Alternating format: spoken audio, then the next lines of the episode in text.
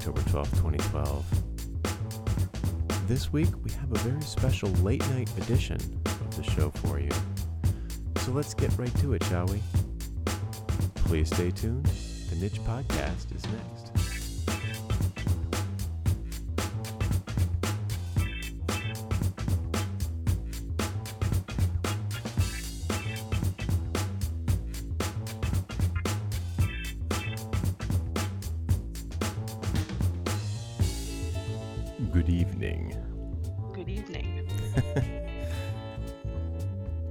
Feels so weird.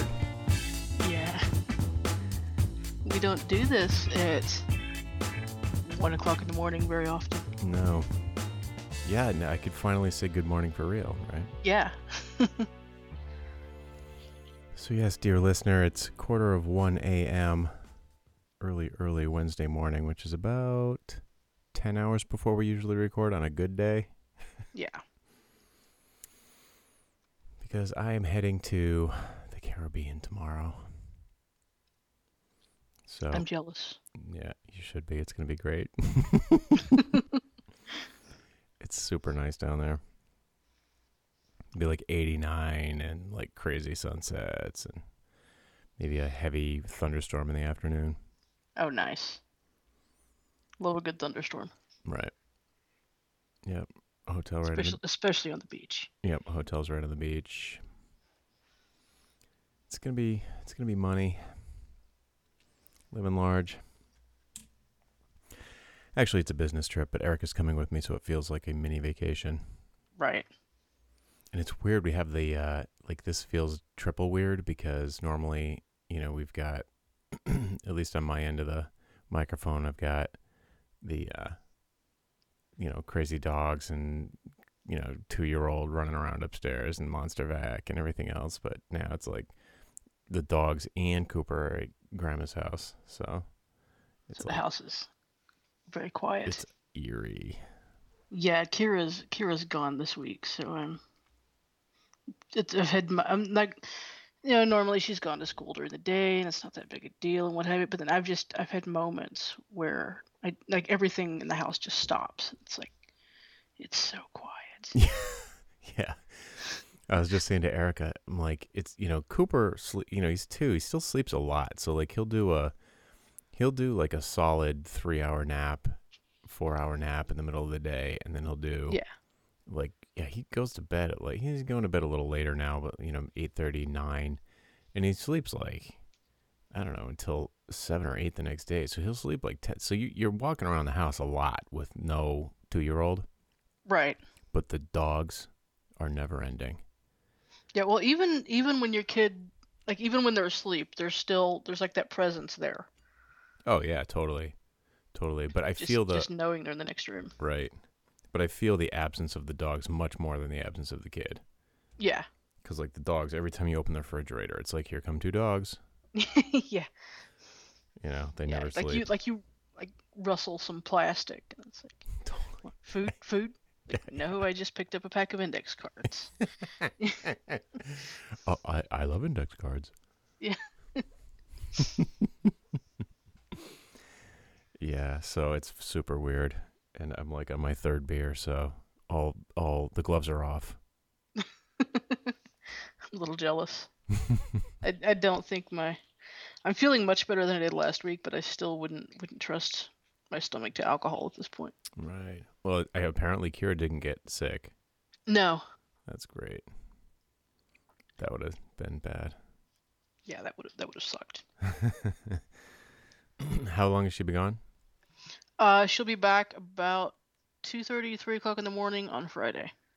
Hmm. So, do you, I mean, have you, do you hear from her when? Like, what's the? You get Uh, yeah, no, she's actually she's got a cell phone, so Hmm. she calls in the evening, and I occasionally get um occasionally getting text messages from her when like when they're on the bus. Right. Yeah, you got the jitterbug thing. Uh, actually, it's just a just a TracFone. Yeah. So, well, I know that uh, I know that we've got some like we've got some double bug report action this week, Yeah. which is pretty exciting. It's been some weeks we haven't had bug report, but I I have a juicy one. Yeah, I'm I'm interested in hearing yours. Mine Mhm. is extremely minor. Let's let's start with what's what was yours? Okay, yeah, we'll get the get a little one out of the way first. I was I was playing around with some JavaScript earlier, and just a few minutes ago, actually, while I was waiting on you to get back, and the the um, jQuery's on method where you can use you know for ev- event bindings like on click, on touch end, on things like that. Right.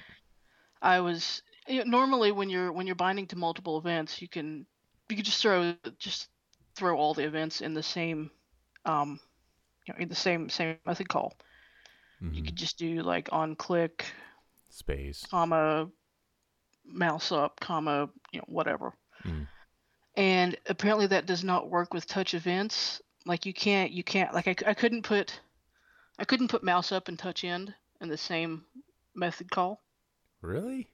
Yeah, like the the mouse up would work, but the touch end would not work. Hmm.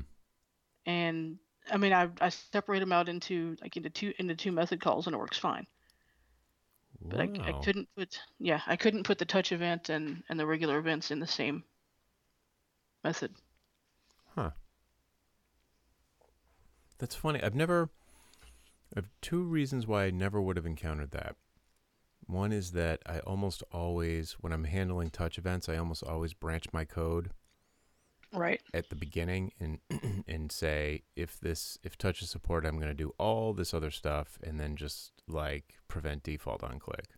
Yeah. I'm I'm totally oversimplifying that, but basically. And then if if touch isn't there, then everything is like click. I almost never listen to like t- like mouse them, up yeah. or something like that. Why are you listening to mouse up? Um, mostly I was just I was just playing around, like doing some experimenting on on a slider. Hmm. I got you. Interesting. Huh. And so so you just split them out. Yeah. Is it commas? Because I didn't think like my uh, mental. Fl- it's been. A, I don't usually use. The other thing is I don't usually use jQuery to bind to touch events. I usually just do it directly. Right. So I don't. So the syntax isn't burned into my brain, but it it's comma separated. Yeah. Because I thought it was just space separated.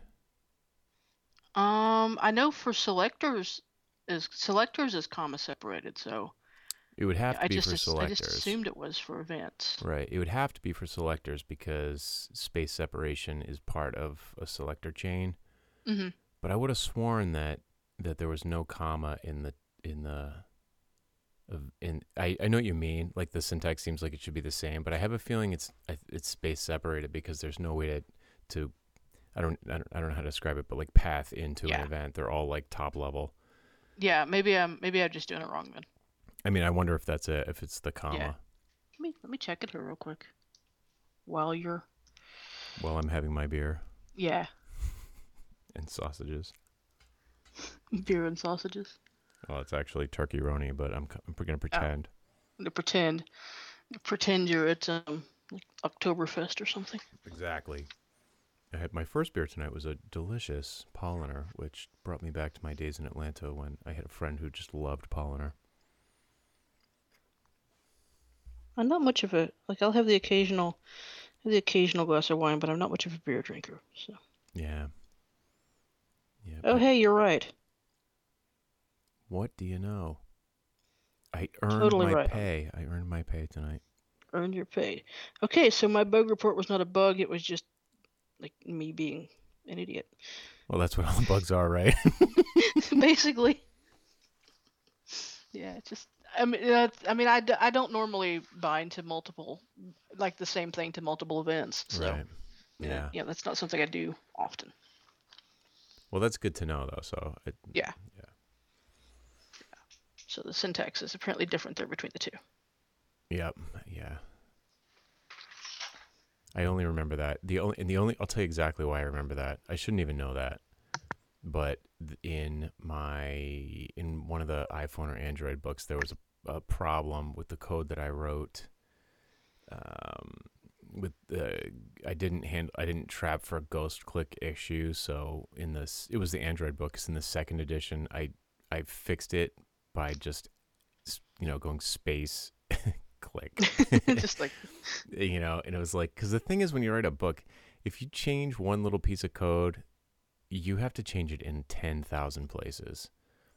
You know, Mm, yeah. you got to change it in the example on the page, and then there's probably like a full example later in the book. So you have to make sure to change it there, and then you have to change it in the example files that you have, you know, sprinkled all over the internet, and then you have to change it in the online version of the book and the pub version of the book. Like every little code change is this cascading disaster. Yeah. And then never mind regular human error because I'm, you know, somebody, okay, you go update the, the EPUB and I'll update this and then we'll all push it to the server and the magic will happen. you know, Yeah. it's, it's crazy. So I remember that because it was like, thank God I didn't have to change that whole example. I just added a space, one word. And I was like, Oh. I don't remember a comma there. I hope that, and that's what I was like in the back of my mind. I was like, oh my God, is that, ex- is it wrong?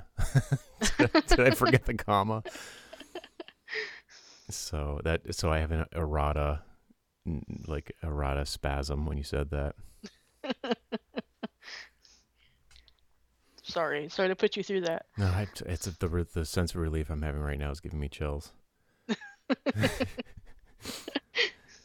so, so okay, so I've got a hilarious bug report, right? So Okay. the other day we had it's my mother's birthday this week, so we got together for breakfast at my brother's house, and and the timing it was ill timed, so that we got there like literally as we were driving down his street, Cooper passed out in the car, like, Yeah. and like when they you can see when they go down hard, he was not gonna wake up. Yeah, and then if you do wake him up, you're paying for it for the rest of Oh the day. yeah, and like he's gonna come in the house. He's got you know three cousins, uh, and they're all like a little bit older. It would have been a complete, complete disaster. Yeah. So, so we pulled up in front, and Erica went in because my sister in law was like, like, oh, can you help with the redecorating the living room? Because Erica's got a knack for that. So, th- so Mhm. they went in and they were doing that, and I was sitting in the car while Cooper was sleeping. So I'm like, I'm like, ah, whatever. I'll get my phone. I can do like a million things. And it was Monday. It was Monday, and it was a holiday here, but of course it wasn't a holiday anywhere else. So I had a million emails to check anyway.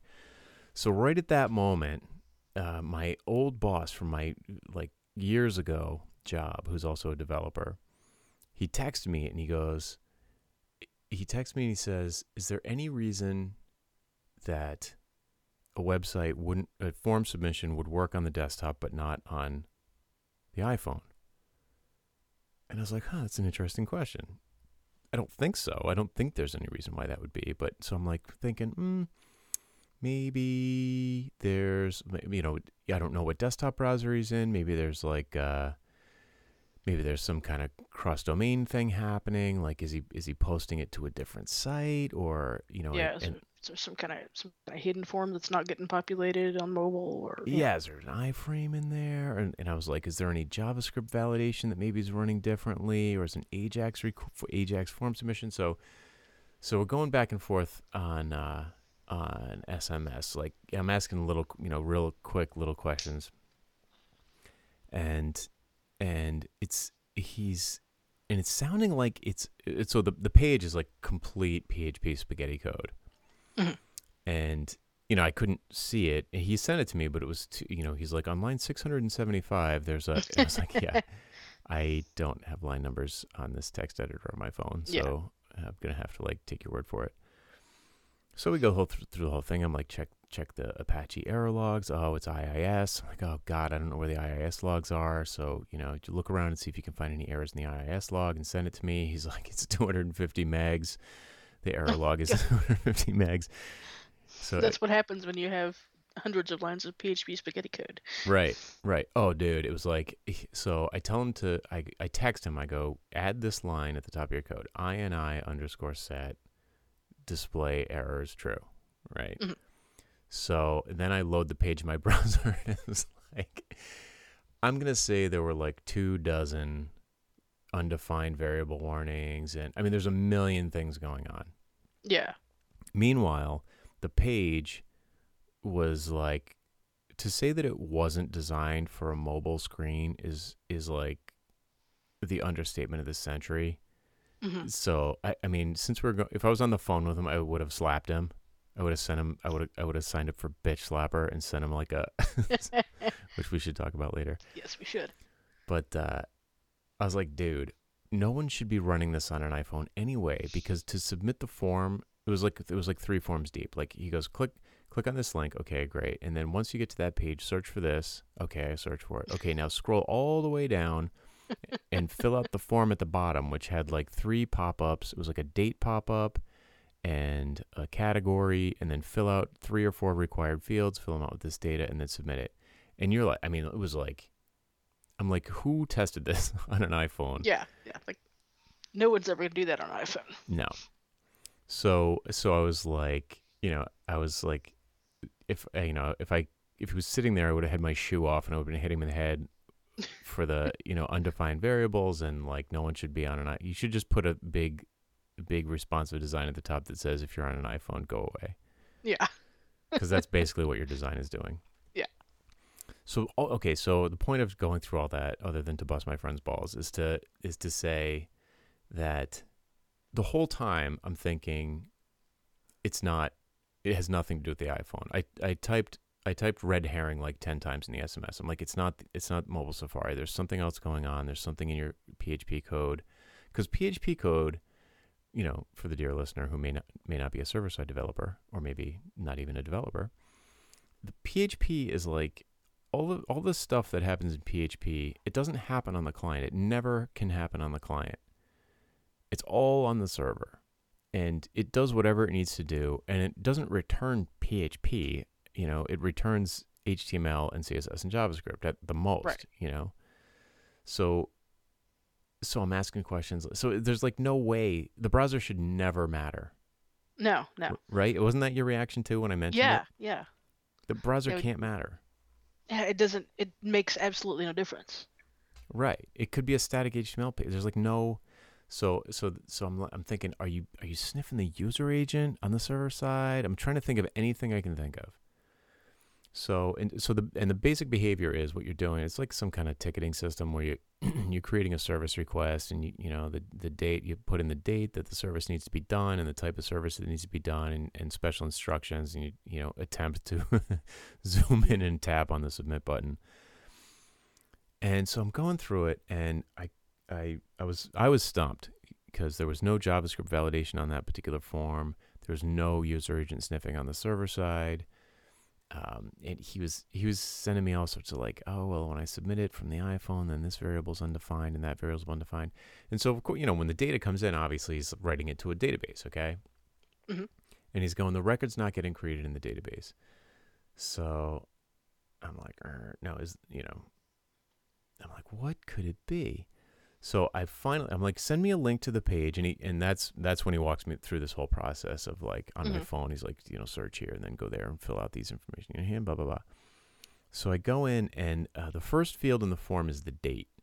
So I tap on the the date pop up, and much to my surprise, and I it shouldn't have been surprised because I knew this was possible, but I didn't expect it from this application. I Mhm. get a I get a uh, a true date pop up on iOS.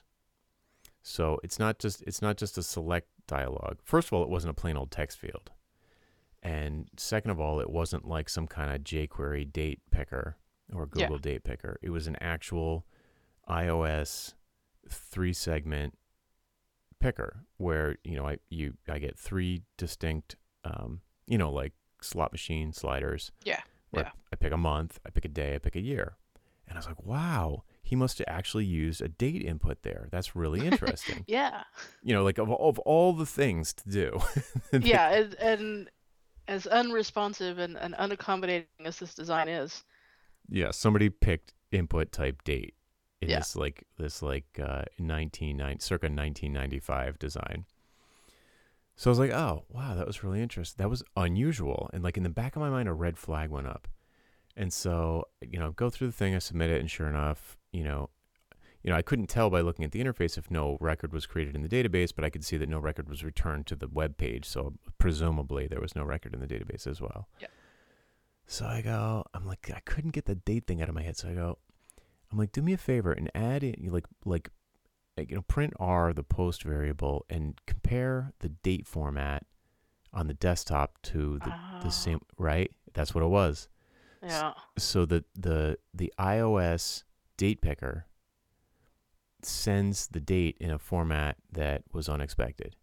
Yeah. That that didn't that failed field validation in the database. And so like like boo on my friend for not even checking for a database error. Yeah. But but that's what it was. And there's no there's no so cuz he changed so I'm like all right so that that's probably he's like the date format is different. I don't know what the date format was. I didn't Yeah. I didn't check I didn't get a chance to check that yet, but I said change it to a text field and then just type in the date in the format that you're expecting. Also boo on my friend for not scrubbing the input. You know, I mean this page was a disaster. So yeah. hope- You, did, did you try and drop a table while you were in there? yeah, yeah. What's that? What's that cartoon? Uh, the XKCD, like Yeah, Johnny- Bobby, Bobby Ro- like drop Robert, tables. Robert drop table users. yeah.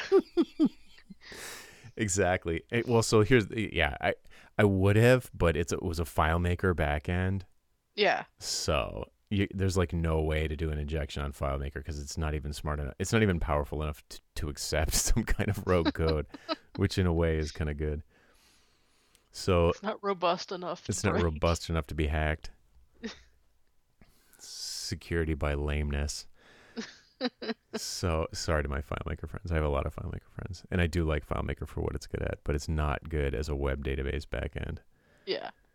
So anyway, um, so the uh, so that's so it was true. Like I had been saying all along. I'm like, no, no, no, it's a red herring. It's a red herring. It's a red herring. It's not the iPhone. And sure enough, it was. You know, it was like a, a culmination of a lot of bad code Mhm. and and a sig a sig. I think that's a significant difference. I, I, I need to read up on the uh the. I wonder if you can set a format. It kind of it, it kind of blows my mind when you think about it how complicated it must have been to implement that yeah. because what is locale like uh, are there locale settings there must be Yeah. I mean, does it does it come up and choose a format based on based on your like uh, I get like the interface format based on your location, but at the same time, the the format that it that it submits, you would think would have to be different. yeah like because like for instance php does not support um like day month year day month year format like like the like php's uh like string to time format and what have you Hmm. doesn't there's it does some some commonly used like formats for writing out dates uh, php's string to time function does not support Mm, that's interesting because that's what I told him to do. I said I said wrap. I go do a date, and then format that you want for the database, whatever the valid thing is, and then string to time the incoming value. Yeah. And it did. I again, I didn't check and see what format it's. It. I'll bet you. I'll bet you that iOS sends it in as like an ISO formatted date string Mm-hmm. because yeah that like, would make sense well, like what are you gonna pick? you're right I, I was I'm like or maybe like a timestamp like a, a a vcal or an ical timestamp you know like that Yeah. date thing with the t and then the time after it I don't know it's it's uh, it's funny because you think like like boy there should just be a date picker and when you really start to think about it it's a nightmare of Yeah, im- that's that's actually a complicated little element there when you think yeah about it. yeah but you know I mean, obviously you should be scrubbing his user input on the server side but it is a Yeah. I mean it's a I, I can imagine I'll bet you that will bite people so it was uh I was pretty I thought that, that was like and like how like how awesome did I feel when I I solved this totally crazy bug over SMS while my Yeah, kid was sleeping in the car While your kid was napping in the back seat. yeah where do I send the invoice Yeah. Oh, I love that parachuting in feeling. It's so cool. So I I love that. That was a good one. So I'm gonna do a blog post about that. Like I'm gonna go and like actually see what the formats are. I, I'll bet you Yeah. anything. I'll bet you anything because Apple, you know, I I knock Apple a lot for business practices and stuff, but they do a, generally do a pretty good job with implementation. And well, they seem to be stumbling lately, but whatever. Um, but I it would be interesting. I'll bet you that date uh, input type date. I wonder if it supports other attributes like uh, you know, like locale or format or locale. yeah. format. Yeah, accept acceptable formats or the submission format. It has to be addressed somehow. Either either it sends it Yeah. in some globally recognized standard format, or Or there are other parameters you can pass, yeah, other attributes you can set. yeah. But man, I would not want to be a browser vendor. Can you imagine? yeah. Oof. So that was fun. So that was my that was my Monday. Nice. I was like, sweet bug report. Yeah, I actually got excited when my JavaScript broke a few minutes ago. I was like, yes, I can talk about this. It's like when I when I used to be a songwriter, I used to be a musician, and like go around and try and sell CDs and stuff like that. Yeah. And for the dear listeners, CDs were like these like reflective, round, four inch wide, uh, physical. Five and a quarter, actually. Were they? I don't know how Yeah. big they were. Yeah, physical storage. Anyway.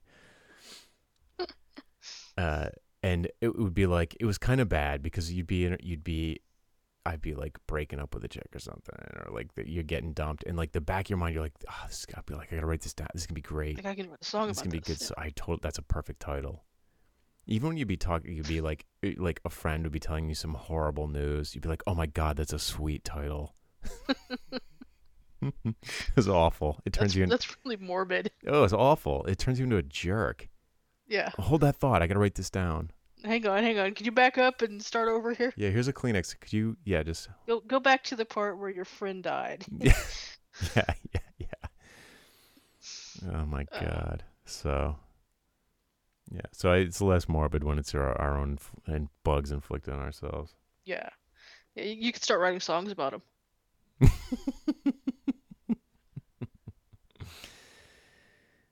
That would be really, really sad and depressing. I don't know. The- No. The whole the whole geek music thing, it worked all right for Jonathan Coulton. Is he the Code Monkey guy? Yeah. That is super hilarious, but it would, I could not go there. I'd rather write children's songs, which I previously always looked at as a as a cop out. But now that I have a kid, I see that it's not a cop out at all. It's actually my favorite. Like now, if I was going to go back to songwriting, it would be Mhm. kids' music. Do you write songs for Cooper? Oh yeah, yeah, or just kids in general because they're Yeah. so they're so raw. Like little kids are, it's kind of like they're tripping all the time. like they're just getting raw everything Yeah. filtered through nothing. Sensory overload, constant. Yeah. It's like no wonder they're crying all the time. The kid's having a bad trip. Yeah. You know, there's just like- no processing. It's it's full on pure raw sensory input. Yeah, and and from from like a foot, two and a half, or like a foot and a half, two feet off the ground. Hmm. Yeah, with like like like with two dogs walking around that are bigger than him. Yeah, like your dog, your pets are at eye level.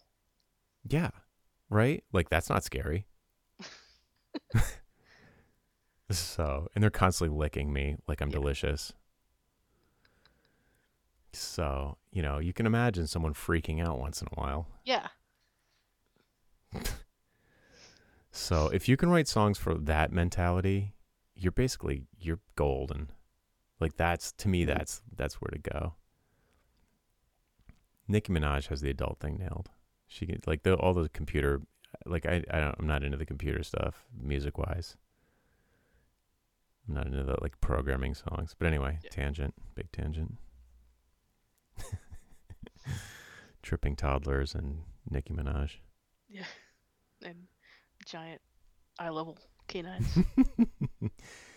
One time, not I'm gonna I'm gonna I can't get off of this. This probably won't be effective in, without a visual, but Mhm. At a certain stage of development that Cooper's now passed, his head was so huge compared to the rest of his body that when he would reach his hands all like reach your hands all the way up imagine reaching all the way up as far as you can reach up and barely being able to touch the top of your head that's how big his head was compared to Yeah, his yeah. body can you like a matchstick walking around. yeah or a plunger Yeah. Yeah, it's probably a better like lollipop. right mm. How could you not be freaking out constantly? You can't even reach the top of your head. so, My head's too big and I have really short arms. Where are these where are these dogs looking down at me? yeah, all of my facial features are down in this quadrant, way down near my chin. I've got this giant dome. Anyway, And I've never seen any of this before. yeah, yeah, yeah. This is all normal, apparently. You know, so I can't. Uh, it's no wonder you have no memories from that time period. It's a good thing you don't. Yeah, actually I my earliest memory goes back to when I was 18 months old. Really? Yes, and it does indeed involve involve my giant head. Oh yeah. Yeah, well, only only in that I took a took a dive head first off of like a four foot tall four foot four foot deck and Hmm. face planted the concrete. Oh, Yeah. I was hoping you'd say grass. No. No, it was it was concrete. Mm. Doesn't have a lot of give, concrete. No. No, I, I, if memory serves, my face had a lot more give Hmm. than the concrete did. Yeah. Ouch. And you remember it. I remember it. Yeah. That's that's all I remember from that age, just about. But I'm told I was 18 months old when that happened. Mm. Yeah, I have a, actually. uh, It's funny you mentioned that because I have a very early faceplant memory. Also, still have a scar from it. Wow. So, anywho, Can you tell it's late at night? yeah, seriously, can you tell I had three beers? Yeah. So there was one thing since I since I want to definitely get this out before Friday. I don't want to like go Mhm. on as long as we usually do. So Yeah. because the the uh, editing process can be pretty protracted. I have to listen to the whole thing like five times, but uh, which it, you know it's enjoyable. But I'm a little pressed for time. Yes. So, th- but there was one. There's something I wanted that- that's been sort of gurgling around in my brain that I don't think I've uh, I've talked about explicitly. But ever since BD Conf, which was like I think two weeks ago, Mhm. three weeks ago, I've really been thinking a lot about um, the importance of smart content and like getting your content squared away. And I, I, I've always personally, you know, I've been saying for you know a year or two, and we've been saying it here that it's like it's like get your content squared away, output agnostic content in the database with metadata so that clients can act accordingly. You know, so the content can go out on its own and fend for itself, basically. Mhm. And then you set yourself up with APIs so that p- any kind of anything can easily interact with the content or your Yeah, I've- seen APIs growing a lot, like a lot of interest growing and up, springing up around APIs. Yeah, a big lot time. more lately. Big time. I mean, when the federal government starts mandating APIs, you know that it's mainstream. Yeah. So yeah, no doubt about that. I'm seeing like I, I, I probably everything I'm seeing is probably from you. Uh, you know, like sending me links and stuff. But like there's there's like API sites now that like talk about you know APIs and how the best practices and like uh, um, directories and it's great. I think it's great. It's like it's like the semantic web. It's what the semantic web wanted to be hmm uh, but it might even be. I'm not. Sh- I I hesitate to get into a uh, qualitative discussion of whether or not it's better or worse that it's APIs instead of semantic web because, you know, that's kind of a religious debate. But it's but the fact that it's happening is awesome. Yeah. One way or the other. Um. So so and then mobile first. So it's like the, the my three things first mantra is content first, API first, mobile first, which is sort of a, sounds like a paradox, but really it's it's really not. It's like three different things you have to do first in different categories of your your project or your development initiative, whatever it is. And and I I admit that co- I always saw the content thing as kind of like, well, that's not my problem. I'm a developer, but you know, you have to do it, but I don't. It's not. I don't care. you know? Yeah. Yeah. Just like just send it to me when you're done. Right. Yeah. So here's the database. Do you enter it? Uh, but I've been thinking about it a lot more lately, um, partially because uh, I, hung out with Karen McGrane, who's like complete zealot in a good, you know, in a good way about uh, content and and getting ready for the sort of wireless future uh, and every kind of wacky um, use case that you can imagine your data flowing into. You know, data has to flow like water, type of thing. I think she's the one that kind of came up with that. Mhm. Uh, and and um, anyway, so it's partially it's partially hanging out with Karen, and it's also redoing my blog because I, you know, I've been getting questions about like, okay, okay, great, you know, we, we it makes sense that you're saying we should not have like, you know, BR tags in our CMS. Right. That's obviously insane. You know, if you're if you're thinking about this and you're thinking about delivering the same content to even just desktop and mobile phone, putting a BR tag in the content is an obvious indication that you're not getting it. But it's but then you're like, okay, okay, I get it. I I need to do output agnostic content. So how do I do it? Right. Because what happens when I need an image in the middle of my article? Yeah, or what happens when I have a call to action? Yeah. like buy now like how does where does where does that exist in a non-html environment Right. you know so if if if i ha- you know if i haven't beaten the dead horse enough what i what i'm talking about is like you know not every environment never mind not every environment's not going to have javascript of course but lots of environments don't have css and also lots of environments can't even render html Yeah. so if if a particular environment doesn't render html what do they do because html is famously not um, uh, you know, strictly XML or valid Right. XML. So like how Right.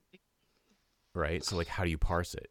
If you're a, Yeah. You you can't you can't. All I know is you can't use a regular expression. because then you have two problems.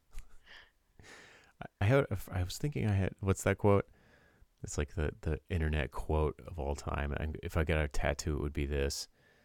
It's, Oh. something like it's something like every once in a while I have a problem and I think, oh, I can solve this with regular expressions, and then I And have then I two have two problems. problems. It's so funny, but it's so true. So anyway, so the point, is, you know, it's it's not, and there's no, I don't think there's a silver bullet. I don't think there's some like simple answer, but I've been thinking about it a lot because you know people ask me, they're like, all right, great, I I can't put br tags in my database, I can't put HTML in it, but what do I put in there? Yeah. And I and I think the answer is, st- I think the answer is structured data in a very unhelpful way. You know, the answer is structured data. But then the, the other, que- the next question is like, okay, well, how do I structure it? Yeah. And I've, I've got, I'm having some like, I think on the one hand, I'm writing a book in uh, an XML grammar called DocBook. And DocBook is like, it's like a superset of HTML, of XHTML, but, but if, if like Strunk and White came up with HTML, you know, it, it like has affordances for every kind of thing you would ever have done in print. Mhm. Footnotes, indexing, 10 kinds of lists, uh, a, a million things that you need when you're doing like when you're writing a book, you know, and you need to, um, uh, uh, not programmatically, but when you need to declaratively, dis- you know, f- set up a a book that's sort of that can be styled separately from the content. Right. Um, and so I was like, so you know, I'm actually, I was actually at BD talking at BD conference. Somebody said, well, what format should we like? Why can't we use XML, uh, HTML? And I was like, it's not that you can't use HTML; it's that it's unrealistic to use HTML. Yeah. Because it's not, it's so it's too easy to write invalid HTML. It's just not pragmatic. Right. Like if it, if you could if you could trust that the people who are doing data entry into your CMS could write valid XHTML, then maybe I'd be cool with it. Yeah, but it's it's so easy to Yeah, it's yeah too like like write bad HTML and and be able to get away with it. right. So so then I said so I said that's what I said, and it, that was sort of met with nods. And I said honestly, you know, maybe the format is is DocBook. And some guy in the back of the room goes, "No." he literally was like, "No, God, no, please." And- Yeah, I was, I was um actually I was talking to Josh at my my friend at Mashable, Yeah. and they've they've just recently released uh I guess their first ebook, and he was saying they had it's just like a major headache with it. Mm, really? Yeah, I I think it was. Um, I guess it was the specifically for the getting the Kindle version, which I don't know if Kindle uses DocBook or I think they're EPUB, or they might have their own. They might have their own Amazon proprietary format. yeah. I, re- I recently read up on this, and there's like it's kind of like um, it's kind of like uh, video encoding. There's three popular ebook formats that are you know I think one of them I think EPUB is the open one, sort of the generally used one, but the Kindle one's different, and since Kindle's so popular, it's kind of the de facto competitor. hmm But so what? Like, what did they? Did they? Do you know how they were authoring the data? Like, was it in XML and they were trying to? I don't know. or do they I don't know. We didn't we didn't get into it enough to to really go into the details. I think Yeah, like the like the book that I'm. The, so I'm doing this book, and like DocBook is perfect for it. It's it's a little bit of a learning curve, but it, do, it does everything. Like it allows you to it allows you to say like you could create a code example, and then there's like an XML like that includes grammars for or tags for um, putting like bullets in like numbered bullets in line in the lines. So you could say uh, like here's your here's your code example, and then it has a little like one at a particular point, and then a little two at a particular point, and a three at another point, and then you click on those, and it goes down to like a step by step walkthrough beneath where it says like like one oh here you can see that I'm chaining together you know uh, event handlers and jQuery or whatever. right, kind of like kind of like linking a footnote. Exactly right, and and and all of these, and and you need that stuff when you're writing a book. It's like, so when you're if you're writing a book, then you're like, wow, you know, there are really a lot of ways to represent data. Like imagine a recipe, you know, a, re- a, Yeah. a recipe that was going to be, or a cookbook that had full of recipes that were going to be um, output as a couple of different ebook formats that don't that uh, well, I guess some of them do render HTML and CSS, but I think some of them don't. I, I don't. I'm not really strong on the, the on that side of the fence, but um, I know that some of them don't support HTML. Mhm. So you have to worry about that, and you have to worry about um, you know going to the web and potentially going to print, and you know maybe you have to uh, convert everything to an XML format that you can import into InDesign. So there are all these different places where your content could potentially go. You know, for a cookbook that are reasonable but uh, are going to be laid out differently and and you don't want to and you want to be like I was saying before you want to be able to make one one change in the source I almost want to say code but it's source content and have that push out to all of these these formats Right. Yeah. Create once, publish everywhere. yeah so it's like it's like the the notion of the you know where's the truth where where's the where's the database of record and in this example, we're saying the database of record would be this docbook format. And if your if your InDesign, you know, if your printed printed copy that was created from an InDesign version is wrong, that's your fault because the you know the content is right and you just didn't open up the text box large enough to show the content. There's like a formatting error. Right. So, so that which all of that is just background to say, um, like that's what led me to say DocBook because it's such an all-inclusive um, grammar. It's very uh, mature, Mhm. and it has pretty good. There's pretty good um, support with validators and tools and all these different things. But it's totally unrealistic, right? It's like the the reason why the guy in the back of the room cried out, you know, is because no one's ever going to do it right. It's it's beyond power user. Right. Right. The, yeah. I mean, it's almost it's almost too. Like there's just there's too much. It's, It's- too it's too complete. detailed. Right. Yeah. It's too complete for 99% of the stuff you're going to do. Yeah. So you start, so then I'm like, so I'm like, well, I mean, really, sh- should we, should we pick a format that is useful for a, book, which, if you ask me, well, I don't want to say this is another, you know, inflammatory comment, but like, like pick a format.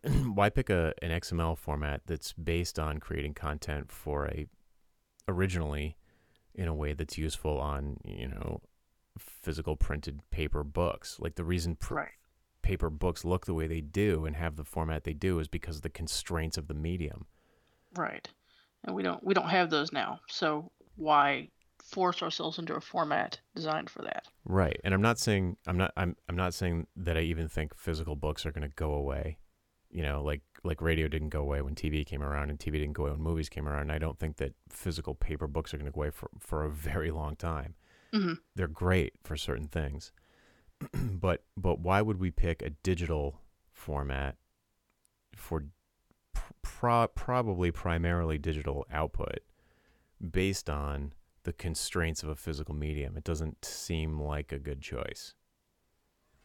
So anyway, so thinking about that, I'm like, what the pragmatic choice to me, t- to cut to the chase, is Markdown, because Markdown gives you gives first of all you can learn Markdown in like five minutes. Yeah.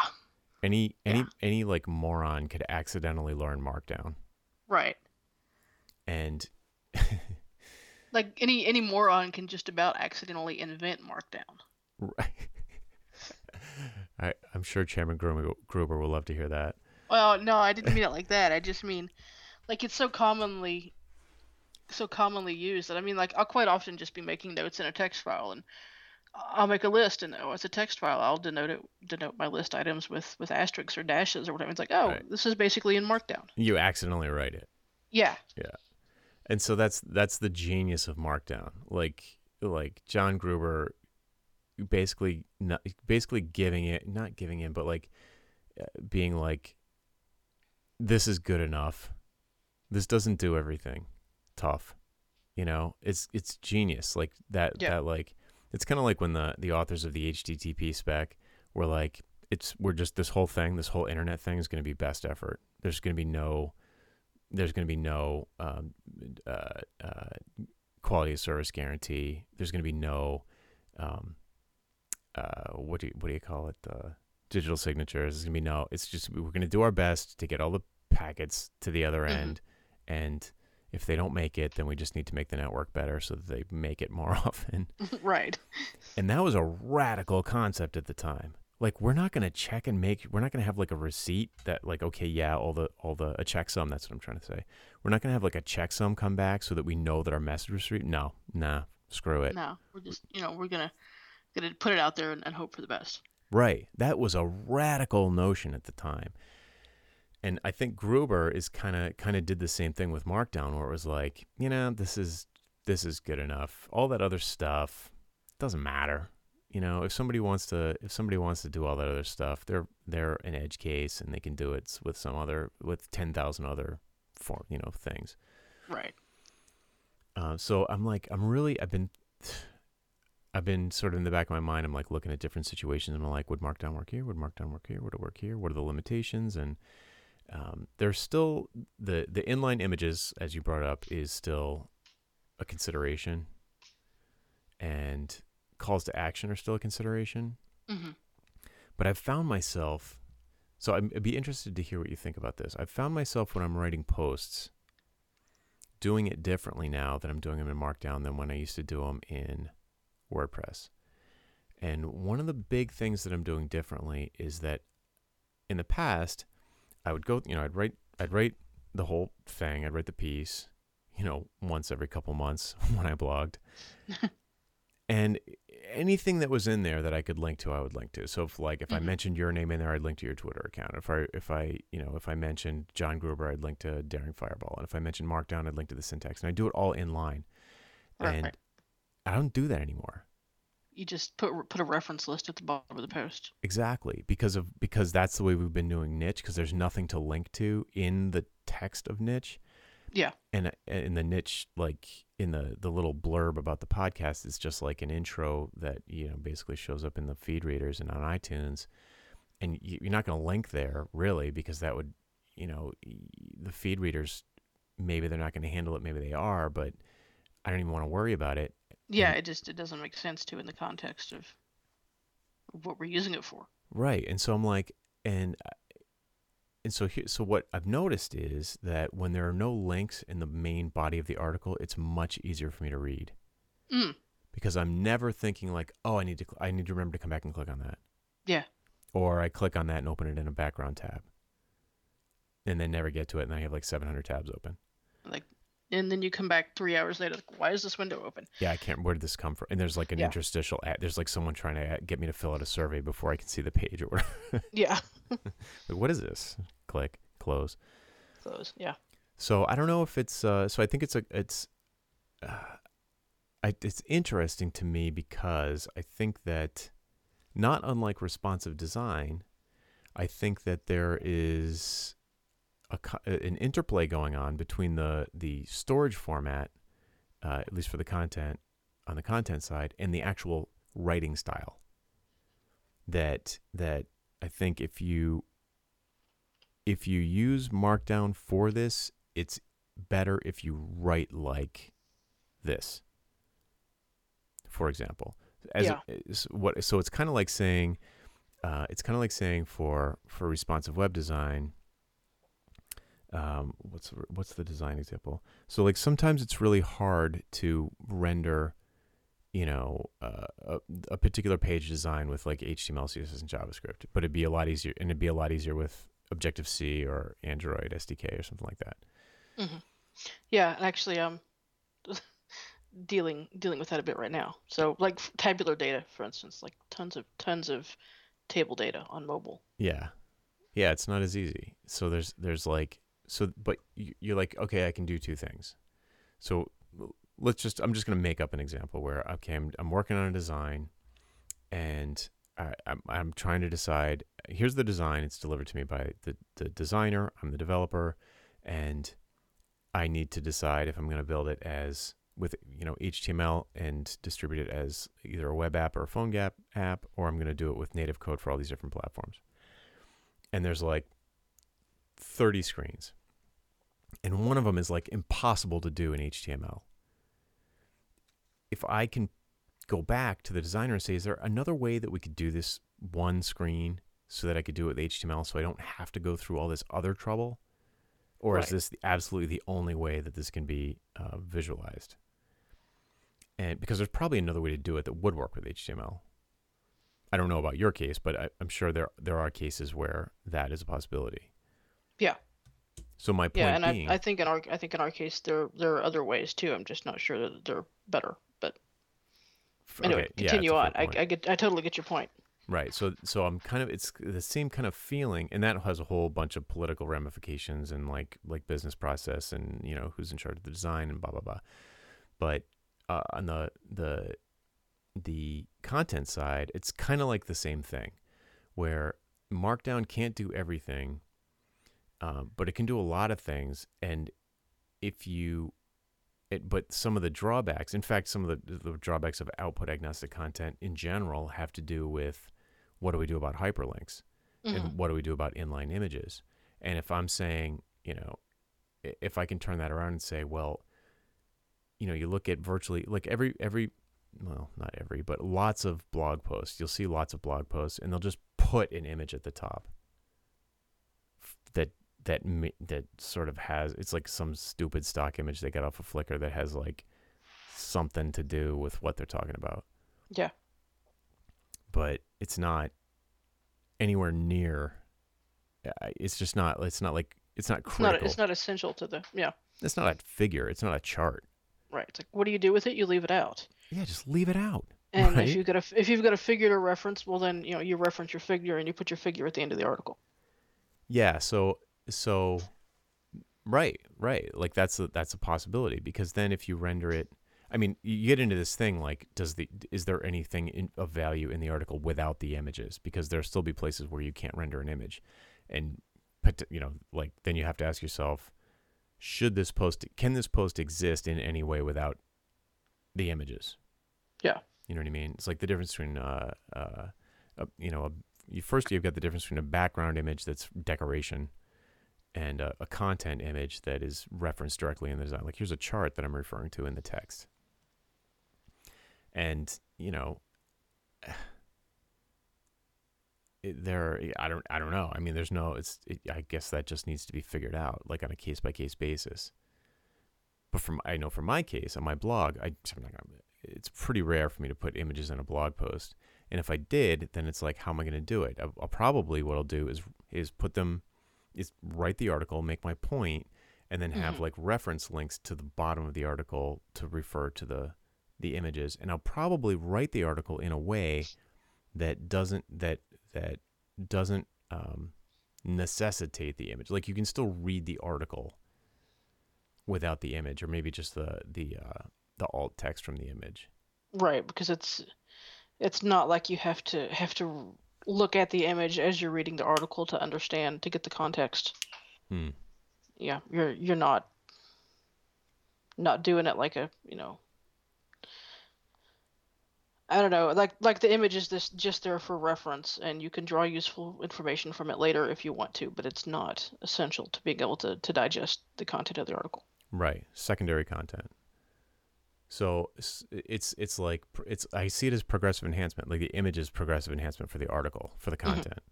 And and if if dear listener, you think I'm totally being stupid about this and like making a big deal out of nothing, imagine if we have a you know a screenless computing environment where you know because right now it's like oh well where, where don't images render like where don't they make sense and imagine you know imagine like um, imagine an audiobook of a of a book that had pictures. Like can an audiobook exist of that? And i guess the author or the publisher has to ask themselves does this make sense without the pictures? And if Yeah. yes then you know or maybe this is a, it's an upfront decision.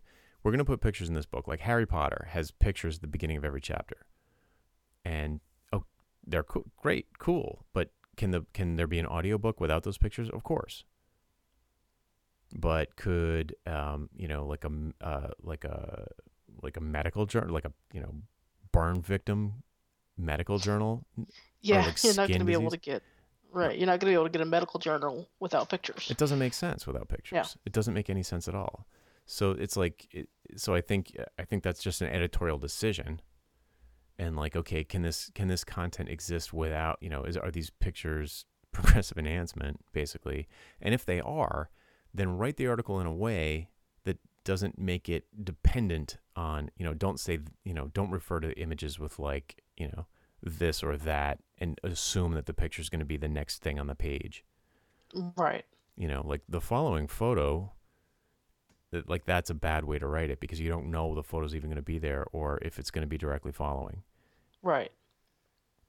So i don't i don't know. I've been i don't I, obviously i'm just sort of like fishing around in the woods looking for some kind of fishing around the woods? That was a terrible There's the title. what is wrong with me? I'm just fishing Uh, around too in the many woods. beers. yeah. Yeah, no, but I I totally get what you're saying though because it's again I, and I think I've I've kind of mentioned it a few times, and I don't think I've maybe not expressed it as well as as you've done in your drunken ramble, but but um, it just it comes back to like a tendency to over design things. yeah. totally. Yep. Yeah, it's I, I'm there's there's a bit it's a mindset thing. It's it's like a mindset thing that that if people so it'll happen here's when it's going to happen. Here's when it's going to like everybody's just going to go, "Oh." Is when when you know, if just as as a made up example, if earpods, you know, Apple earpods, they get Siri and a Wi-Fi connection, all of a sudden everybody's CMS is going to be useless. Yeah. Because it's going to be like you can't you know, it, it's not all of the all of these millions and millions of blog posts that would be perfectly fine if they were slight authored slightly differently to not refer um, like directionally to an image that they that they know is going to be laid out in a particular way or is dependent on some kind of because most of these like you go to the verge and like maybe like i by the way i love the verge. That i don't feel like nobody's doing better tech than those guys. It's so so awesome but tons of they have tons of articles that are teardowns and they have uh, you know hands-on art- articles and you need pictures there because that's the whole point of the article Right. right so it's almost like in their cms they need to tag those as as uh, screen only Yeah. It's visual. right so there's your there's your metadata around that article it's it's a visual article it's screen only but then they'll have like like uh like i just read josh topolsky's iphone 5 review you don't really it has a lot of pictures but it doesn't really need them because that's Yeah. not what you're going to that article for Right. You're going there to, to read the content, read the review. And in, in a review, pictures are nice, but they're not necessary. Exactly. So they could tag that article with like audio or visual. Mm-hmm. So that that in the in what I promise everyone is the near future, we're going to be able to like stick a, a head well, one single headphone in one ear and be like "Psh, read me my feeds and Yeah. and it'll just pull all of the it'll pull all of the feeds that have and it'll just filter out all the ones that require visuals and it'll just read them to you. Yeah. Or might tell you, like, okay, you have six other titles that require visuals kind of. Yeah, read anyway, yes or no. Yeah. It gets back to the whole accessibility thing, you know? It's like yeah. I was just I was just gonna say that it makes it, you know, it's it becomes an issue of accessibility, and it's I mean it's not just about forward thinking, Internet of Things connected devices. You know, it it um it at the same time it also addresses a big accessibility issue with existing technologies in terms of things like screen readers and and and you know text text to speech translation all kinds of stuff like that mm-hmm. Yeah. So it's I, I think what'll I think what'll happen is that there will be an editorial shift to like it'll click with people like when they're writing an article like oh I can't I would never say you know it'll just become like a, a style like uh, what's that like like what is Strunk and White I already mentioned it once for some reason it's like Yeah. it's like it'll just be like uh that's the way you write like you Yeah. how, you would never uh, refer to something directionally inside of a a, a I don't know what to call it, a post or an article or whatever, because you've no idea, you know, because then you're like cutting yourself out of a whole bunch of output because it becomes visual only. Yeah. And I mean, there's always going to be situations where you need, where you'll have content that needs to be visual only. Sure. But a, a very, very large chunk of the internet does not need to be visual at all. oh yeah. Uh, most I would, you know, Yeah. it's like with. In fact, I'd say it's like the the a large majority. They obviously have things like YouTube and Tumblr and Flickr, but in general, I mean, like the whole Yeah. blog. You could have all of, you could have all of Wikipedia read to you. Yeah. I mean, I've I, I've- I've actually I, I thought that would I, I think that'd be a cool startup. Like like audio Wikipedia. Just get a bunch of out of work actors, and they just you know people would say, oh, I want to read this. I want to read this. Like read this later. Yeah. And then it goes to you know some you know whoever anybody that can they can read. Yeah. And like if, and, you know, like Patrick Stewart tells you all about, like reads the Star Trek article to you. Right. And oh, that, oh, that'd be even better. That would be, and then and then it's cached so the next person that requests that page it's already recorded so like every article only needs to be ever be read once. Or every time it gets read i suppose wikipedia is kind of a scary one because then it yeah, I guess to it be kind of is because of all the revisions. And actually, I feel I feel that was kind of feel that was a little bit disrespectful to Sir Patrick Stewart. I would just like to say that maybe he would be better suited to read the Shakespeare articles, and we can have I don't know like William Shatner do do the do the Trek articles. con oh my god so i don't know it's like so i've been thinking a lot more about the content piece of the three thing, things first because it almost to me it's almost the bigger one Yeah, and we've kind of ignored it as, as sort of an afterthought, right right just because we're not the ones producing it. Right. And it's more of a, uh, mean, like I said, it's like more of an editorial. It's less of a technical thing. Hmm Uh, it's more of a, it's like, how do we figure out this workflow? But that's the, but so that's the genius of Markdown is that it's trivially, it's, you're accidentally writing Markdown half the time. And anybody can do it. You can put it in anywhere. There's tons of tools built up around it to convert it to different formats. There's even like a meta format like multi markdown if you need to do something a little bit more complicated.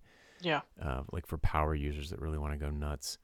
Yeah. But it's like a tabular great, data kind of thing. Yeah, yeah, exactly. But it's a great general purpose, um, at least in English. I mean, I don't know, I, I don't know how it translates to other languages, but um, you know, but obviously English doesn't translate very well other like I don't know, I don't, I don't know what the, I don't know what the internationalization angle is, but, but uh, you know, if you're just doing like paragraphs and lists and block quotes and uh, some links and some maybe some images and links. Um, yeah, and you can you can totally, you know, you can do code. You can do code.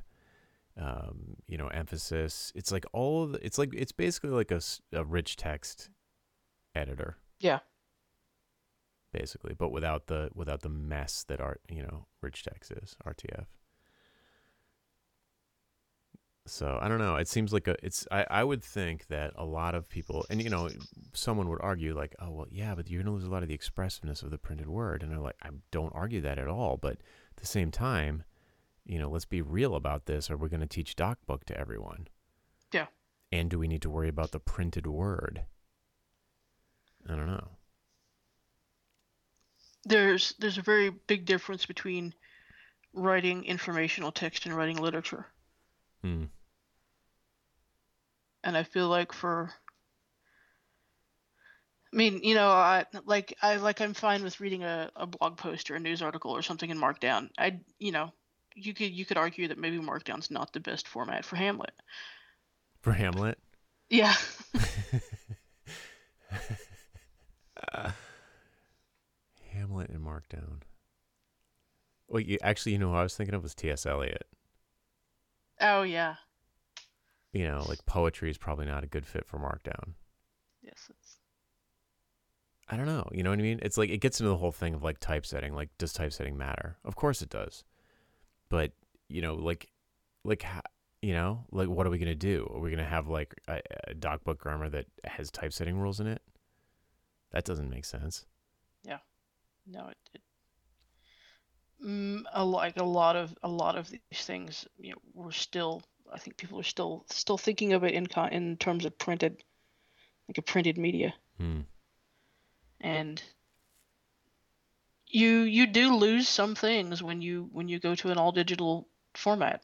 Like there is there is some some of that expressiveness some of that expressiveness is lost and I mean even even with the web, like we're getting decent decent typo decent typography now, and you know, there's a lot of things we can do in terms of typesetting for the web and and creating you know an expressive immersive sort of web experience but it's it's never going to feel the same as sitting down and and flipping through a book. Or a magazine even it's like or yeah right so i mean the format's already changed it's just this is just another step. You know that's it's not necessarily any better or worse it's it's just different. Hmm. Yeah i mean it's you, you, there are concessions to be made for the for the you know you gain a lot by going digital. Million things. Search. Never mind never mind never mind the fact that we don't have to print all this paper. Search alone is a huge benefit of a, of a digital medium. Mm-hmm. but there's a, a bunch of other awesome advantages too. And yeah, you lose you lose some things, but it's like, you know, it's so tonight we were, you know, you know, two parents with a two year old just dropped the kid off at at grandma's house, like big night out. So of course we went to Target. and so we're going we're going through Target because we had to buy like a little tiny three ounce thing of sunblock so that we can go through the TSA with our carry on. Right and we're in the um, Eric was like, "Oh, I need head. I don't have headphones. I need headphones." So we go into the sort of like the the that aisle, and we're looking around. And she's like, "Oh, the regular ones don't always fall out of my ears." So we're looking in the the, the non-standard headphone area, mm-hmm. and they've got these like you know Beats by Dr. Dre. I don't know if you've heard of these things, but they're like um, Dr. Dre released like a whole line of of a variety of different kinds of headphones got this big display there with like a like a big uh, huge Bose speaker and like these different headphones and stuff. I'm sure I have head head ear cooties now.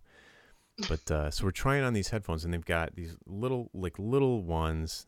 They're like not in ear but out out of ear headphones, but they're on your ear, not around them. And then they've got the the Mhm. big like three hundred dollar ones that go around your ears like like recording studio headphones. Right. And so I'm like, ah, man, I haven't used the, you know, I'm a musician. I used to record tons of stuff, and I always, always have these like big, huge Sony headphones, cans, like we used to call them. And uh, so I put on these Dr. Dre things, and and when I tell you that the bass was eye popping, it was like I was sitting in a movie theater, and this utterly immersive musical experience that sucked me out of the target like magic it was like I, I I couldn't it couldn't possibly have been I couldn't possibly have actually felt it in my chest, but it seemed like I felt it in my chest. Yeah. And uh, I'm never gonna I'm never gonna buy them, and I'm never gonna wear them because they're too big. You know what I mean? It's like that's great. You know what I mean? And there's probably people who Mhm. are gonna like use those, and they're but that is never gonna be a mainstream thing. People are gonna use earbuds because they're convenient. You can stick them in your pocket. They're they're they're not as good. Yeah. In in in the most important way that you could imagine, headphones being used, the most important feature you would think would be sound quality, but it's not the most important feature. No, the most most important feature is convenience of use. Right. Hence markdown. That and the, that's the that's the analogy I'm trying to make. Yeah. Yeah.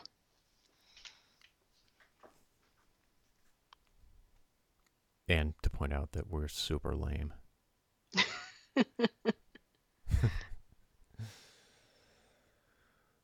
oh my god. So yeah. Like I said, I want to keep this episode short.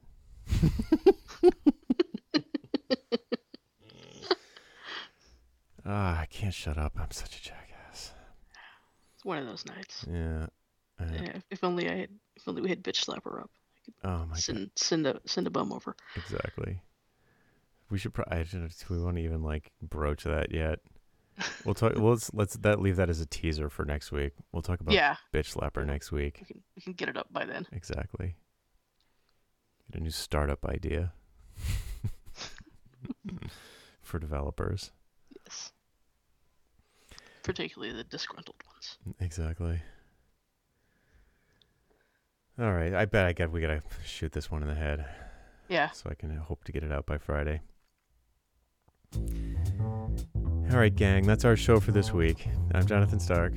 I'm Kelli Shaver. And we hope you join us again next week for Bitch Slap on the Niche Podcast. See ya. Bye.